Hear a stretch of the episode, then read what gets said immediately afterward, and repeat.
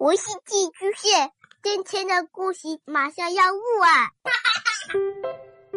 孩子的世界充满了色彩和欢乐，用有温度的声音讲你爱听的故事。白羊叔叔和大明的晚安故事。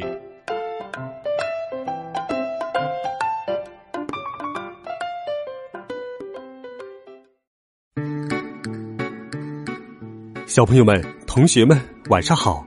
欢迎收听白羊叔叔讲故事。今天又到了爆笑的《胡小闹日记》系列，我们继续来听《胡小闹日记之我的屁股开了花》第十二集：热闹的运动会。星期三，蓝蓝的天上飘着几朵。白白的棉花糖，在这样的好天气里，乐多多小学的运动会开始了。哇，操场上的人真多呀！同学们、老师们和家长们都来了，好不热闹。瞧，胡小闹的严厉妈妈来了，长安的厨神妈妈来了，苏西坡的。绵羊卷毛妈妈来了，连苏爷爷和苏奶奶也来为苏西坡加油助威呢。国旗下，校长大人郑重的宣布：“乐多多小学运动会现在开始。”苏西坡穿着崭新的运动服，攥紧拳头。捂着小心脏，自言自语：“我的心里仿佛有一头讨厌的大象在敲鼓。”苏西坡很紧张，这一点不仅好哥们儿胡小闹和长安发现了，连负责保洁的老大爷都看出来了。就这会儿功夫，苏西坡已经上了五次厕所了。苏西坡，我有一个办法，可以让你不紧张。胡小闹望了望人山人海的操场，神秘的说：“什么办法呀？”数头发。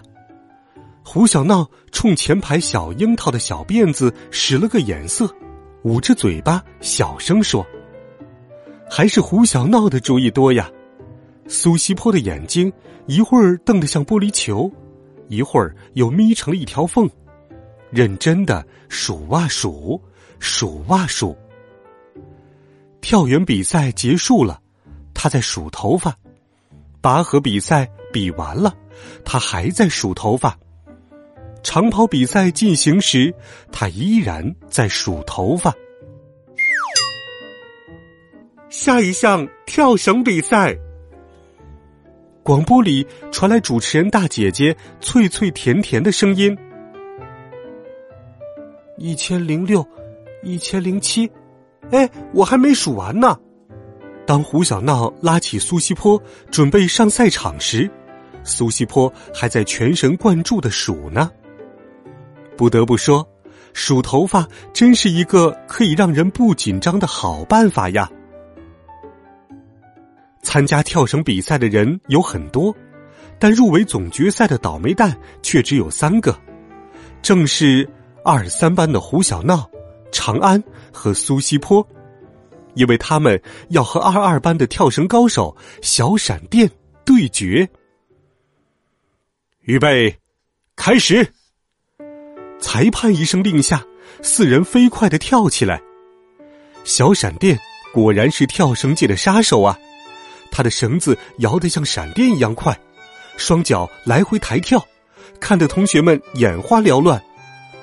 苏西坡虽然跳的也很快，但跟小闪电比，他只能算是漏了电的手电筒了。那胡小闹和长安呢？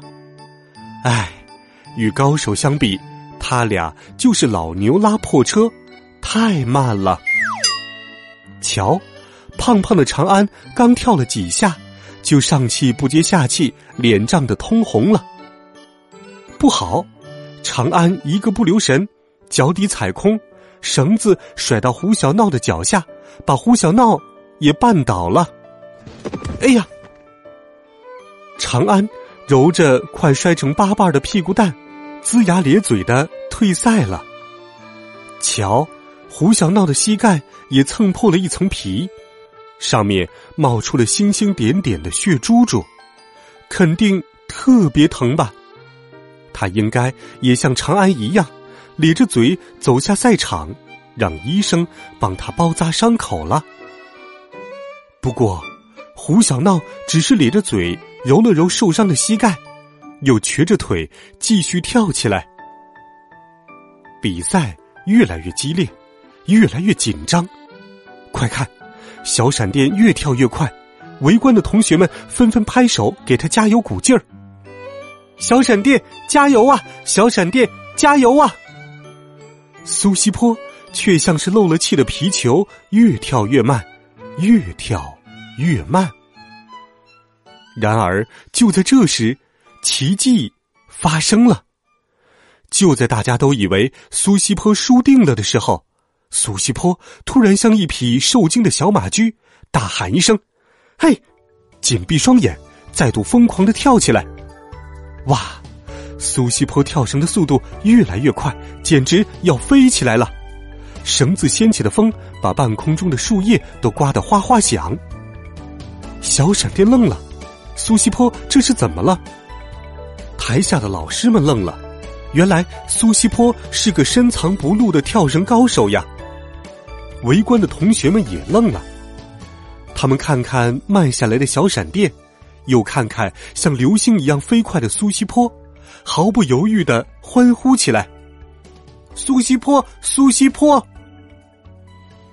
等小闪电反应过来时，比赛已经结束了。苏西坡三百零八个，小闪电三百零七个，苏西坡赢了，苏西坡是第一名。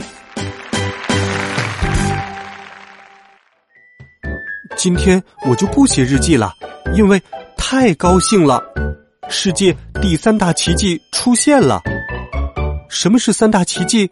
嗯，第一个，太阳从西方升起；第二个，小猪会爬树；第三个，苏西坡赢了。不说了，我要去庆祝啦。好了，孩子们，这一集《胡小闹日记》的有趣故事。白杨叔叔就给你讲到这里，希望你能够喜欢。微信搜索“白杨叔叔讲故事”，每天都有好听的故事与你相伴。温暖讲述，为爱发声。我们明天见，晚安，好梦。